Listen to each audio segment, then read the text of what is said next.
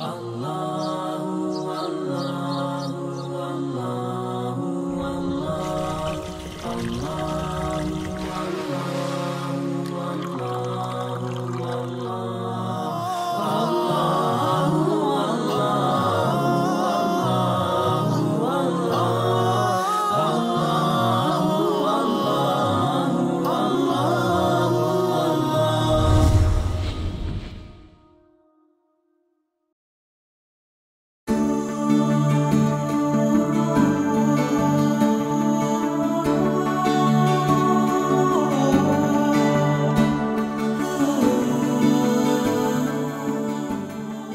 Assalamualaikum warahmatullahi wabarakatuh.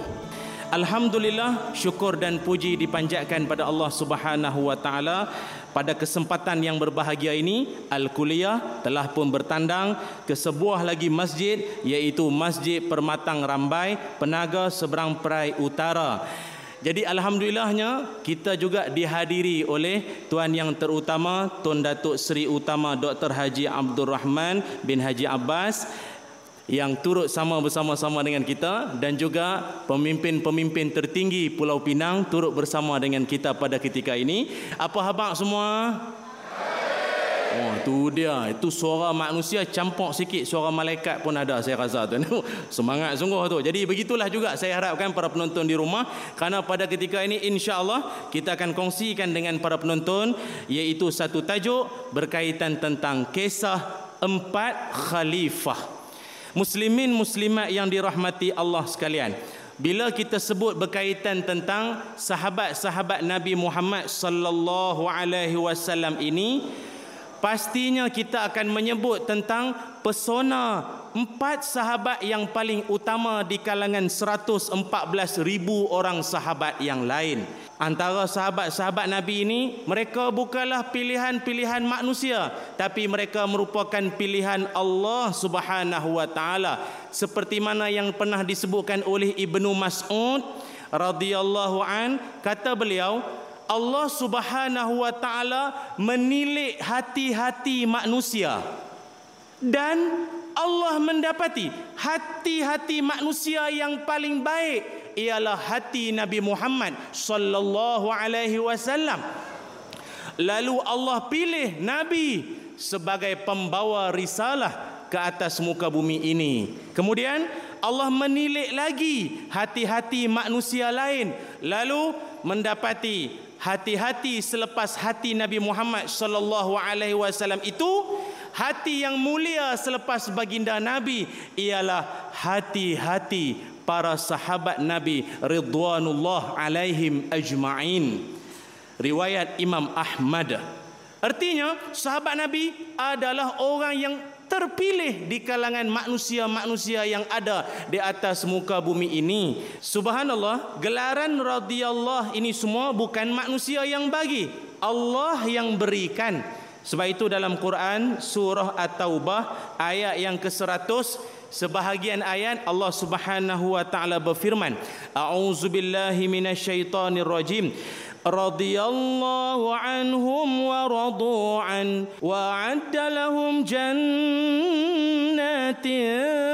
تجري جنات تجري تحتها الأنهار إلى آخر الآية صدق الله العظيم Allah berfirman Orang-orang muhajirin dan orang-orang ansar itu ialah orang-orang yang Allah redha kepada mereka dan mereka pun redha dengan Allah dan mereka dikurniakan syurga oleh Allah Subhanahu wa taala.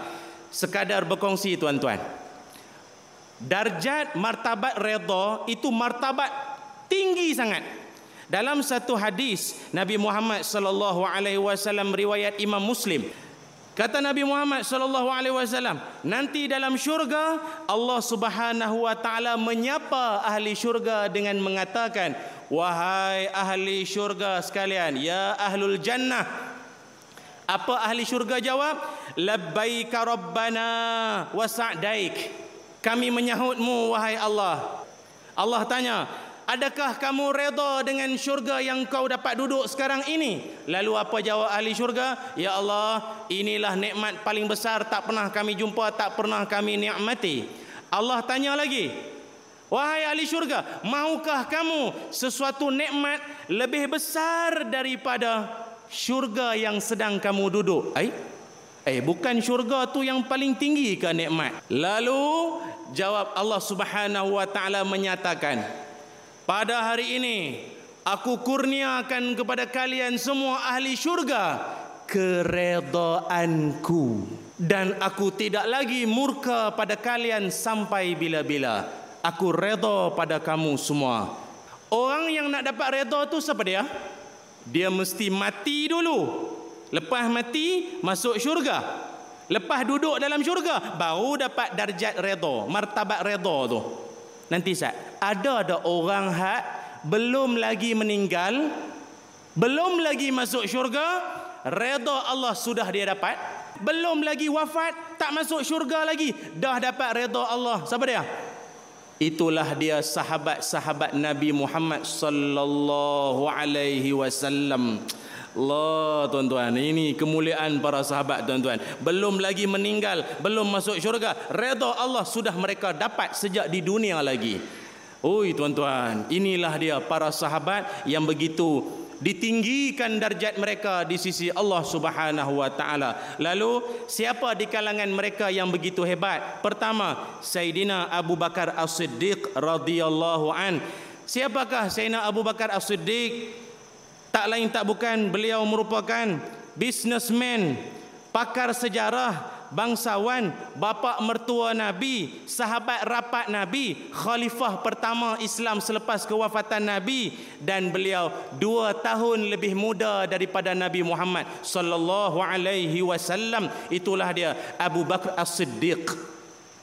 Dan beliau pula waktu dia memegang tampuk pemerintahan khalifah pertama waktu usianya berapa? Umur 61 memegang pemerintahan besar khilafah Islamiah hebat. Kalau kita tengok dalam Quran ada ayat yang Allah menceritakan tentang baiknya Sayyidina Abu Bakar iaitu pada surah At-Taubah ayat yang ke-40 menceritakan bagaimana Sayyidina Abu Bakar As-Siddiq menjaga Nabi Muhammad sallallahu alaihi wasallam. Waktu sampai di Gua Sur Sayyidina Abu Bakar As-Siddiq dia kata nanti ya Rasul nanti ini gua macam-macam bahaya nanti dulu kita cek dulu apa dia buat? Dia baling batu. Tak cukup dengan tu pula. Dia hulur tangan. Menghulurkan tangan. Kok-kok ada lagi-lagi bahaya. Ya Rasul, clear. Boleh masuk. Jaga dia pada Nabi Muhammad sallallahu alaihi wasallam. Sebab itu kita hari ni kalau ada orang cuba nak menghina Nabi, kena ada sifat macam Sayyidina Abu Bakar mempertahankan Nabi Muhammad sallallahu alaihi wasallam. Baik itu tuan-tuan, kena ingat dalam ramai-ramai para sahabat Nabi Muhammad sallallahu alaihi wasallam Sayyidina Abu Bakar As-Siddiq untung sebab beliau di antara sahabat Nabi terpilih menjadi imam ketika Nabi dalam gering. Ketika mana baginda Rasulullah sallallahu alaihi wasallam dalam gering, dalam tak sihat sekitar 11 ke 12 hari sebelum wafat, siapa jadi imam? Sayyidina Sayyidina Abu Bakar As-Siddiq. Dan ha, ni nak cerita ni. Pernah satu ketika Sayyidina Abu Bakar datang lambat.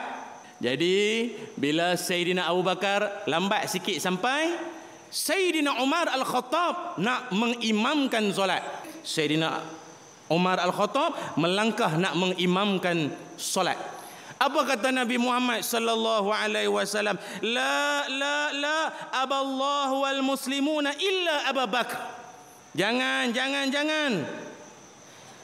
Oh Allah dan orang Islam tidak benarkan menjadi imam kecuali Abu Bakar. Tunggu. Ha. Eh tuan-tuan. Ni bukan lantikan jabatan agama imam ni. Takkan Sayyidina Umar tak boleh? Tak. Sayyidina Umar hebat tuan-tuan.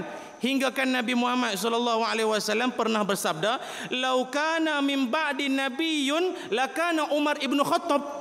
Kata Nabi, kalau kalau ada Nabi selepas aku, Umar lah orangnya. Eh, takkan Umar tak boleh jadi imam? Nabi kata apa? La, jangan. Rupa-rupanya perlantikan menjadi imam semayang itu adalah lantikan dari Allah. Pernah satu ketika Hafsah, Hafsah kan? Dia minta kepada Nabi Muhammad sallallahu alaihi wasallam, "Ya Rasul, bagi cana ayah saya jadi imam sekali." Siapa? Sayyidina Umar lah. Ya Rasul, bagilah ayah saya jadi imam sekali. Kalau boleh, sebelum Nabi wafat, nak sekali ayah saya jadi imam. Sayyidina Umar. Apa kata Nabi?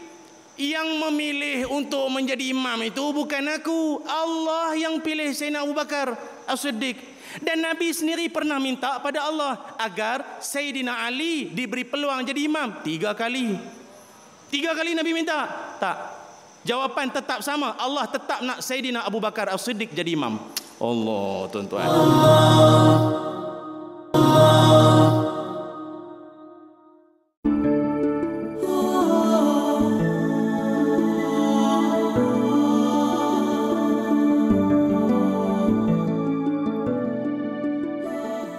Oleh kerana itulah salah seorang sahabat Nabi Muhammad sallallahu alaihi wasallam yang sangat terkenal Zaid bin Sabit mengatakan Iza radinahu lidinina afala nurdihi lidunyana?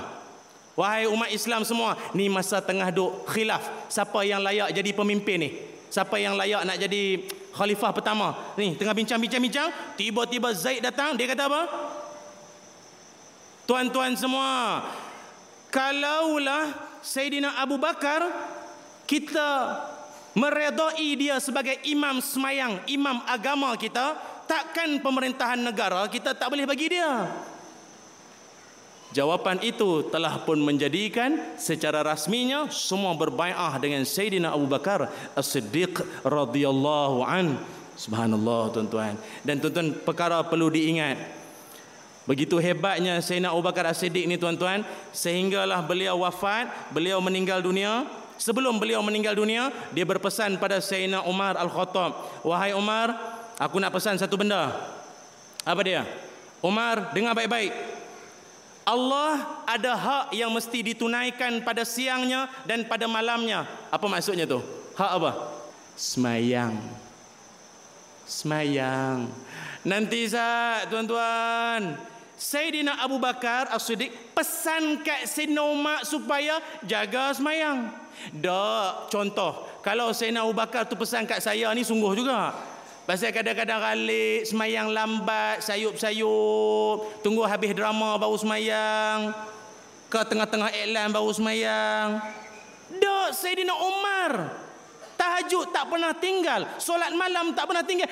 Sayyidina Umar, Sayyidina Abu Bakar pesan apa? Jaga semayang. Ha? Sebagai pemimpin, semayang mesti jaga. Allahu Akbar. Tuan-tuan, tidak ada nasihat yang lebih berguna melainkan nasihat tentang semayang. Bersolat itu disiplinkan diri Masa dihargai dan waktu ditepati Senang saja solat kan? Orang yang nak berhubung dengan Allah, jalan paling senang, hubungilah di talian 244 34. 244 34 itulah nombor telefon Allah. Ah maklum, tahu tak? Dua subuh, empat zuhur, empat asak, tiga maghrib, empat isya. Ingat, siapa yang telefon Allah, dia akan dapat jaminan kebahagiaan hidup. Tapi ingat, kalau kurang satu nombor, talian terputus. Kedua, Sayyidina Umar Al-Khattab. Subhanallah tuan-tuan. Sayyidina Umar Al-Khattab memerintah sekitar 10 tahun. Kalau Sayyidina Abu Bakar As-Siddiq sekitar 2 tahun 3 bulan atau 2 tahun lebih memerintah. Sayyidina Umar Al-Khattab sekitar 10 tahun dan ingatlah tuan-tuan, ketika mana Sayyidina Umar Al-Khattab memerintah, banyak kejayaan-kejayaan telah pun diraih oleh orang Islam. Termasuklah dapat menawan kota Baitul Maqdis ataupun Baitul Muqaddas. Subhanallah tuan-tuan. Ingat masa tentera-tentera Islam kepung Baitul Maqdis. Padri yang ada dalam tu tak mau serahkan kunci. Tak mau nak serah. Sahabat-sahabat panglima semua tanya, "Tuan, kenapa tak mau menyerahkan kunci?" kunci Baitul Maqdis ini atau Baitul Muqaddas ini. Kenapa? Kata padri itu, aku tak akan serahkan pada korang semua. Kecuali aku akan serahkan pada satu orang yang namanya Umar. Siapa di kalangan kalian namanya Umar? Siapa? Yang pada ada waktu itu Khalid Al-Walid, Qa' bin Umar, Abu Ubaidah Al-Jarrah semua saling berpandangan. Mana ada Umar kat sini? Sayyidina Umar dekat HQ lah. Bos kami kat Madinah. Lalu kata pada itu, aku akan serahkan hanya pada dia kunci ini. Subhanallah. Jadi semua mengutus surat pada Sayyidina Umar. Sayyidina Umar daripada Madinah mari ke Palestin, jarak kurang lebih 1800 km. Sayyidina Umar datang dengan apa dan siapa? Sayyidina Umar bertemankan satu orang kalau tak salah saya namanya Aslam dan menunggang unta. Mula-mula Sayyidina Umar dia dia bagi tahu dengan driver driver lah driver kan. Okey. Mula-mula aku naik atas, aku akan baca satu juzuk ayat Quran. Selesai habis satu juzuk, aku turun bawah, aku pula pegang tali unta ni, hang pula naik atas, sambung lagi satu juzuk yang lain sampai Palestin nanti. Bergilir.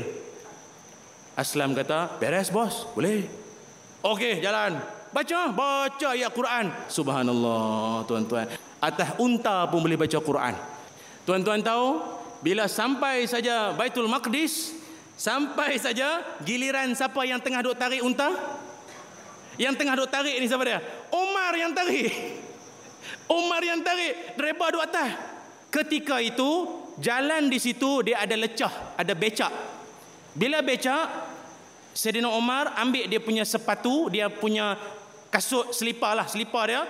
Ambil selipar, selit kat ketiak. Lagu ni, bawah macam ni semua sahabat Nabi tunggu khalifah sampai berpakaian segak semua.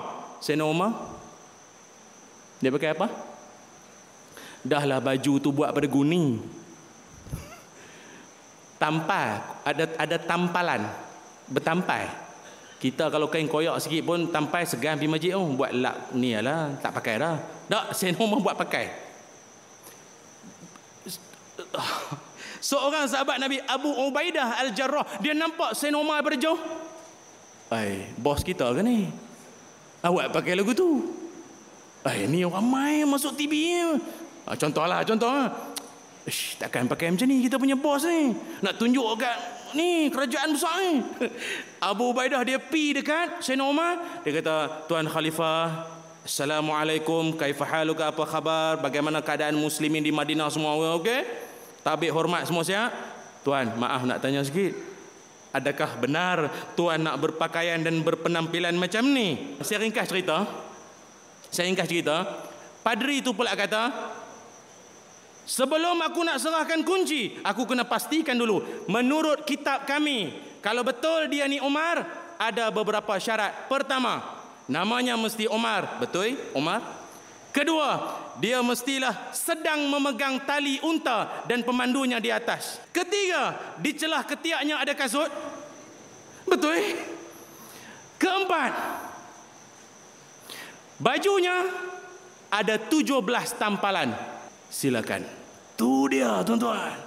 Cukup tujuh belas. Rupanya telah tercatat dalam kitab suci mereka, tuan-tuan. Subhanallah. Sayyidina Umar. Waktu dia dapat, tuan-tuan, Sayyidina Umar menangis, mengalir air mata. Kerana apa? Inilah cita-cita Rasulullah sallallahu alaihi wasallam membuka, meluaskan empire Islam. Rupanya di zaman Sayyidina Umar nangis dia tuan-tuan dapat jawatan. Kerana apa? Ini satu amanah besar di sisi Allah Subhanahu wa taala. Tuan-tuan, walau bagaimanapun hebatnya Sayyidina Umar Al-Khattab, peristiwa yang paling menyayat hati ialah tak kala Sayyidina Umar sendiri dibunuh atau ditikam oleh satu orang laki-laki durjana. Namanya ialah Abu Lu'lu'ah Al-Majusi. Tuan-tuan tahu macam mana dia buat? Tuan-tuan tahu macam mana dia bunuh Sayyidina Umar Al-Khattab? Ketika itu Sayyidina Umar Al-Khattab mengimamkan solat subuh. Datanglah Abu Lu'lu'ah Al-Majusi ini dengan kerambitnya itu pisaunya itu. Dia dah standby. Dia tahu orang Islam bila semayang pasti tak pedulikan hal-hal yang lain khusyuk time ni dia buat kerja tak kala Sayyidina Umar Al-Khattab takbiratul ihram Allahu Akbar. Apa dia buat? Dia terkam ke arah Sayyidina Umar, dia rodok perut Sayyidina Umar hingga berhamburan darah Sayyidina Umar. Tak cukup dengan Sayyidina Umar, dia tikam, dia tikam beberapa orang sahabat-sahabat yang lain pada saf pertama juga meninggal dunia di situ. Sebab itu peristiwa serangan di masjid ini bukan perkara baru. Serangan di masjid oleh musuh-musuh Allah ini sejak dulu. Allah.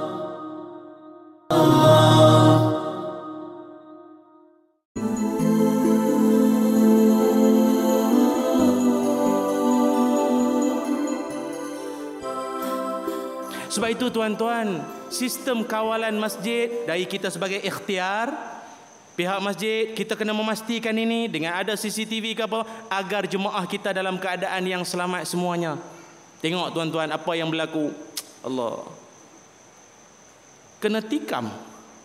Tahun ini juga akan berlaku di New Zealand. Umat Islam ditembak beramai-ramai. Allah tuan-tuan. Saya nak sebut satu benda tuan-tuan. Eh. Tuan-tuan perasan atau tidak?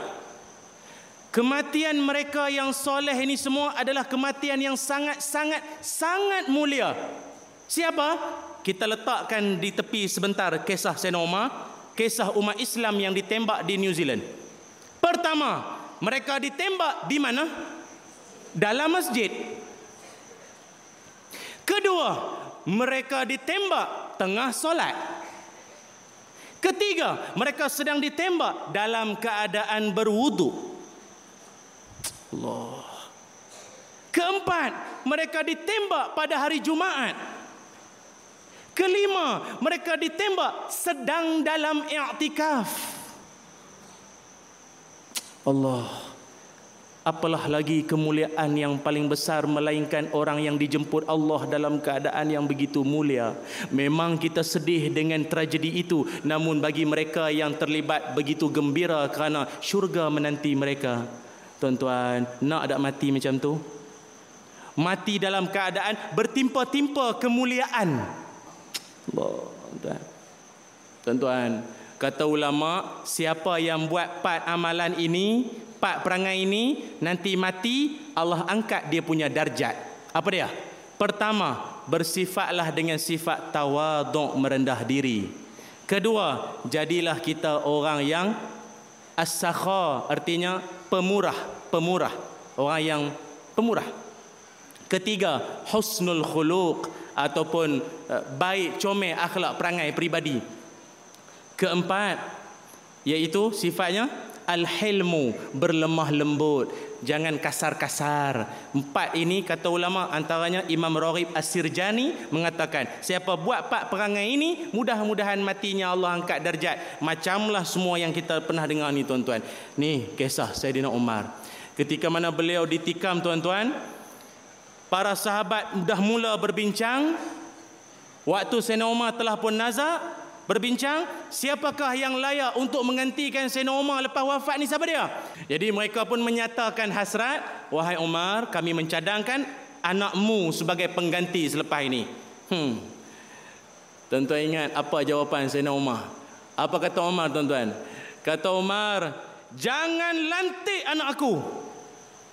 Jangan lantik anak aku.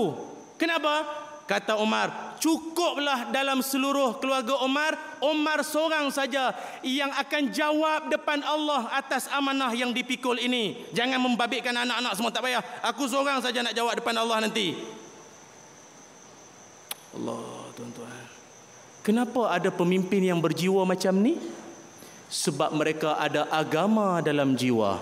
Isunya sekarang ramai orang sudah hilang agama dari jiwanya tanpa agama manusia binasa. Tanpa ilmu manusia buta. Tanpa iman manusia sengsara. Tanpa ukhuwah. Sambung Baby shark du du du du. Ha tu hampa apa ya?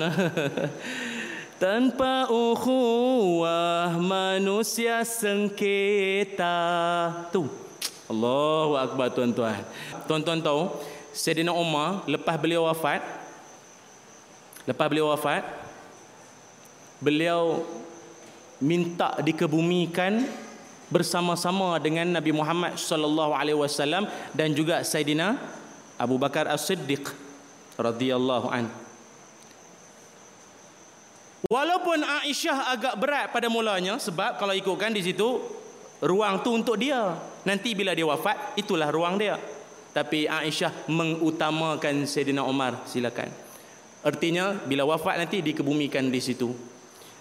Kata Aisyah, mulai hari itu kan makam Sayyidina Abu Bakar dan makam Nabi Muhammad SAW itu kan dalam bilik Sayyidatina Aisyah. Aisyah ni bila dia masuk bilik dia walaupun ada makam Nabi, makam Sayyidina Abu Bakar dia sebelum ni masuk bilik sendiri kan taklah menutup aurat. Pasal apa? Satu bilik dia tak ada orang nampak. Kedua, Rasulullah suami. Sayyidina Abu Bakar ayah. Tapi kata Aisyah sejak-sejak jenazah Sayyidina Umar ada di kebumi di situ, aku masuk bilik menutup aurat. Walaupun orang itu telah wafat, aku tetap jaga aurat aku. Subhanallah. Bagaimana tuan-tuan dengan kita? Aurat kita lagu mana tuan-tuan? Nah, nah saya pesan nah, ibu-ibu ayah-ayah, ibu-ibu lah terutamanya pakai tudung, pakai tudung dengan sempurna, elok-elok nah, aurat. Dengan bawai, bawai apa? Siakap jenah apa? Pakai elok-elok. Pakai elok-elok. No? Aurat sempurna. Tibalah giliran Sayyidina Osman ibnu Affan. Pemerintahannya sekitar 12 tahun. Cumanya tuan-tuan, ketika pemerintahan Sayyidina Osman, apa yang menarik perhatian kita ialah Sayyidina Osman waktu dia memerintah Zaman pemerintahan yang begitu kaya raya rezeki melimpah ruah hingga kan rakyat semua menumpang tuah peruntukan duit, pakaian, makanan khusus untuk rakyat. Maknanya siapa tak ada baju, ah mah mah kita bagi, kita bagi. Baju tak ada kan peruntukan apa duit tak ada mana kerajaan bagi. Tak cukup dengan itu, hampir setiap rumah kerajaan bagi madu. Bukan bermadu. Madu asli, hampir setiap rumah rakyat pakat ada. Kerajaan bagi madu, jaga kesihatan. Tu dia tuan-tuan. Kaya zaman pemerintahan Sayyidina Osman Ibn Affan. Tuan-tuan tahu kan, Sayyidina Osman ni, dia merupakan menantu Nabi dan juga orang yang hartawan, kaya. Dia pernah beli telaga daripada Yahudi dengan sekitar jumlah harga 20 ribu dan dia bina uh, dia dia tanam 1550 batang pokok kurma. Kebun dia itu subur sampai hari ini. Sebab itu tuan-tuan, kalau tuan-tuan pergi umrah, pergi Madinah Al-Munawwarah, nak pergi Masjid Nabawi kan ada beberapa hotel, tak payahlah saya sebut. Cumanya, tuan-tuan perasan tak? projek-projek pembinaan tepi jalan nama projek tak tahulah hotel apa sekian-sekian owner tanah pemilik tanah siapa Osman ibnu Affan eh orang dah lama wafat akaun aktif ha kita kan kalau mak pak kita kalau tabung haji kerat dah, kerat dah buku tu. Tak ada dah. Dengan ekor pun tak ada habis. Ha? Habis dah. Dah ada. Sayyidina Osman walau telah lama wafat, hartanya sentiasa hidup. Itu namanya wakaf. Keberkatan wakaf. Eh, tuan-tuan, dekat Saudi kan dia ada kementerian wakaf. Tuan-tuan tahu, kementerian wakaf Saudi dah sekarang ni empunya akaun dah tak ada. Untung tiap-tiap tahun hampir 50 juta. Nak buat apa duit banyak? Nak buat apa duit banyak? Orang dah tak ada dah. Guna untuk maslahat orang Islam lah. Tu dia keberkatan hidup Sayyidina Osman Ibn Affan. radhiyallahu an. Cuma tolong lah tuan-tuan. Jadi macam Sayyidina Osman. Infak harta. Ha. Loh, dia infak harta. Allah bagi keberkatan pada kerajaan dia.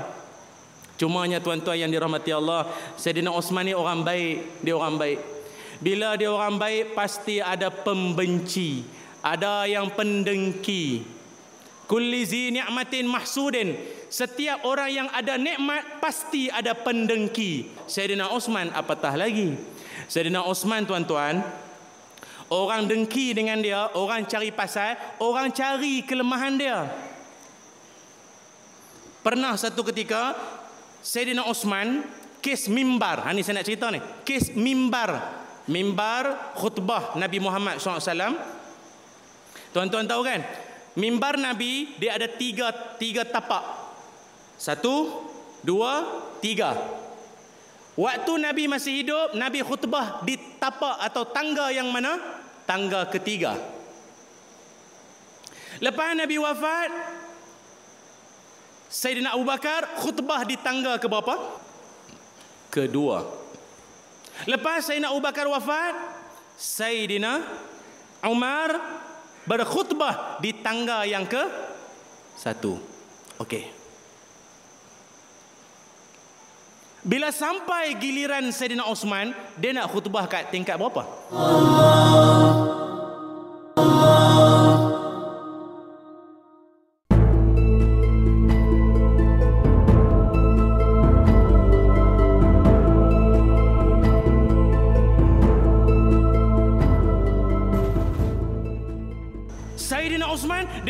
Pada tingkat yang ketiga sama dengan pak mentua dia dulu Rasulullah sallallahu alaihi wasallam.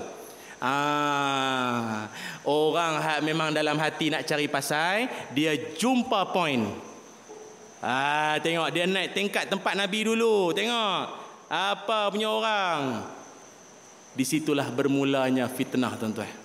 Baik itu kita tuan-tuan saya nak pesan di kampung kita para penonton di rumah kalau ada orang cuba nak menghina, nak mengutuk sama ada pemimpin kita ke, pemimpin kampung kita ke, pastikan dulu sahih, tanya dia dulu apa sebab dia buat macam tu. Apa reason di sebalik dia buat tu? Jangan hentam ah. Sangka baik ni kita je ni buka grup WhatsApp. Pro 16 30 61 70 yang unread yang tak baca lagi ni. Buka satu. Tok imam kita dah lama gila jawatan. Mama, mama, oh. Sungguh. Ha, habis tuan-tuan. Habis berpecah belah. Orang penaga ada buat lagu tu ke? Tak. Kita semua hormat imam kita. Hormat pemimpin kita. Sebaiknya melawak tuan. Ha. Okey. Ha, tu dia. Sebab itulah tuan-tuan, Sayyidina Osman. Beliau wafat dalam keadaan yang begitu menyayat hati. Beliau wafat dalam keadaan timbunan fitnah ke atas beliau sehingga kan beliau dibunuh. Tuan-tuan tahu kan? Malam sebelum beliau dibunuh, Sayyidina Osman bermimpi berjumpa Nabi Muhammad sallallahu alaihi wasallam.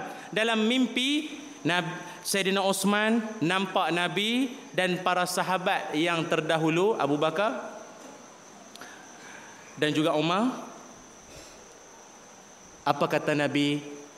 Ya Osman, tafaddal iftiri indana. Osman, meh buka puasa dengan kami. Meh buka puasa dengan kami. Eh. Sayyidina Osman pagi itu dia bangun, dia faham. Mungkin inilah hari terakhir hayatku di muka bumi. Dan pada hari itu memang Sayyidina Osman berpuasa sunat dan dia pun dibunuh pada 18 Zulhijjah pada tahun 35 Hijrah hari Jumaat sedang baca surah Al-Kahfi. Terpercik darahnya pada surah Al-Kahfi dan menjadi kenang-kenangan kita sampai ke hari ini. Benarlah kata Nabi mai buka puasa dengan kami Kan Sayyidina Osman puasa masa di dunia, berbuka puasa bersama Nabi di syurga. Allahumma salli ala Sayyidina Muhammad wa ala ali Sayyidina Muhammad. Tibalah giliran sahabat yang keempat, khulaf khalifah yang keempat iaitu Sayyidina Ali karamallahu wajhah. Sayyidina Ali tuan-tuan, pesona beliau yang begitu menyayat hati kita, yang begitu mengharukan kita ialah sebagai seorang anak muda, sepupu Nabi, sejak daripada muda dan kecil lagi dia rapat dengan Nabi sampaikan Nabi sendiri panggil ayah Sayyidina Ali Abi wa ummi. Mak Sayyidina Ali Nabi panggil ummi. Sebab Nabi tak sempat merasa hidup berayah, maka Abu Talib Sayyidina Ali bin Abi Talib lah tempat Nabi panggil Abi, wahai ayah, wahai ayah. Subhanallah, Sayyidina Ali tuan-tuan, kehidupannya dengan Nabi sangat hebat. Paling kita teruja sekali ketika mana perang Khandaq Sayyidina Ali tuan-tuan antara sahabat Nabi Muhammad SAW tuan-tuan semua sedia maklum kan sebelum nak perang dia akan ada perang tanding. Artinya ketua ketua turus angkatan tentera ni akan wakil seorang daripada musuh dengan inilah daripada pihak Islam dan musuh tampil ni akan lawan dulu maka siapa yang nak jadi wakil Islam tentera Islam siapa dia Ah, Sayyidina Ali minta pada Nabi SAW tiga kali. Ya Rasulullah, izinkan saya untuk kehadapan, berhadapan dengan laki-laki yang bernama Amru bin Wud. Sayyidina Ali, masa dia nak pergi berhadapan Amru bin Wud, Nabi Muhammad SAW, Nabi ambil serban Nabi yang mulia, Nabi ambil, Nabi lilik dekat kepala Sayyidina Ali, Nabi buka baju besi Nabi pakai dekat Sayyidina Ali. Per, ni apa pedang Zulfikar Nabi Muhammad SAW tu bagi dekat Sayyidina Ali. Ha tu dia. Dan Nabi pun berdoa, ya Allah, ya Allah, Engkau pernah mengambil kesayanganku Hamzah. Sayyidina Hamzah siapa dia? Siapa dia? Bapa, saudara Nabi Muhammad SAW. Engkau pernah mengambil kesayanganku Sayyidina Hamzah Maka peliharalah Ali Dia pun kesayangan aku Peliharalah dia Ali pergi depan tuan-tuan Saya tak perlu cerita macam mana dia lawan Semua buah apa Pupak pupak semua Amru bin Wud Berdebak jatuh Jatuh Kira sampai 10 Satu Tak bangun lah Tahu no, ting ting ting. Ai say, ai Amr bin Wud dia geram Dia geram kat Sayyidina Ali. Ai senang sangat aku kalah dengan budak-muda ni. Apa dia buat? Dia ludah dekat Sayyidina Ali. Tuih dia bagi. Dia kalau ludah ni penghinaan tu, hina tu lebih tajam daripada pedang tu. Dihina tu dalam tu rasa. Sayyidina Ali kena ludah tuan-tuan kalau kita lah macam mana tuan-tuan? Dia angkat pedang dia, dia turun balik. Tak jadi. Amru bin yang lain-lain semua eh. Apa tak jadi? Terus ya pancung ah kenapa tak jadi? Kata Sayyidina Ali daripada tadi aku bergelut aku lawan engkau kerana Allah. Tapi aku takut kalau aku pancung kau nanti bukan kerana Allah tapi kerana ludah. Kerana aku geram sia-sia tak dapat pahala. Allahu akbar. Dalam marah ada ikhlas. Tu dia tuan-tuan Sayyidina Ali. Menitik beratkan soal ikhlas walaupun dalam marah sekalipun. Sebab itu tuan-tuan ingat dalam perjuangan pasti ada marah tapi jangan berjuang kerana marah. Sebab tidak ada barokah. Ingat berjuang mesti kerana Allah jangan kerana marah. Nanti perjuanganmu hanya suam-suam saja. Baik itu tuan-tuan tak kala Sayyidina Ali ditikam oleh satu orang laki-laki namanya Abdurrahman bin Muljam dengan satu pedang. Yang pedang tu pula disapu dengan racun tikam kepada Saidina Ali karamallahu wajah ketika mana beliau nazak nak meninggal Saidina Ali termenung seketika.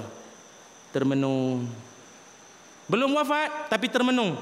Sahabat-sahabat yang lain sahabat yang lain semua tuan kenapa tuan tunduk termenung senyap seketika? Kenapa tuan Kata Sayyidina Ali, wahai sahabatku sekalian, umur aku tidak lagi panjang. Akan tetapi amalku sangat sedikit. Sedangkan perjalanan akhirat begitu jauh. Dia menangis dan semua sahabat yang ada semua menangis. Sayyidina Ali hidup dari muda dengan Nabi boleh kata aku dah nak meninggal amalku terlalu sedikit. Perjalanan akhiratku begitu jauh sedangkan dia di antara 10 sahabat dijamin syurga. Nak fikir pasal amal apa lagi tuan-tuan? Yang kena fikir kita. Kita tuan-tuan. Ingatlah mereka lah para sahabat yang begitu berjuang bergadai nyawa tuan-tuan demi mempertahankan agama Allah demi untuk memuliakan atau meninggikan kalimah Allah. Inilah pengorbanan sejati yang takkan kita akan lupa sampai bila-bila. Untuk menjadi bukti kasih yang sejati itulah tandanya jika mahu diuji semua berkorban apa saja harta ataupun nyawa. Jadi tuan-tuan, berkorban apa saja demi untuk memelihara agama Allah yang kita sanjungi yang kita sayangi ini dan mudah-mudahan kita berdoa agar Allah Subhanahu wa taala memasukkan kita di kalangan orang-orang yang bertuah. Mungkin insya-Allah rezeki dapat berjiran dalam syurga dengan sahabat-sahabat Nabi Muhammad sallallahu alaihi wasallam yang begitu mulia ini. Saya kira sampai sekadar ini sahaja dahulu. Aku lu qauli hadza wa astaghfirullahal azim li wa lakum. Assalamualaikum warahmatullahi wabarakatuh Allahu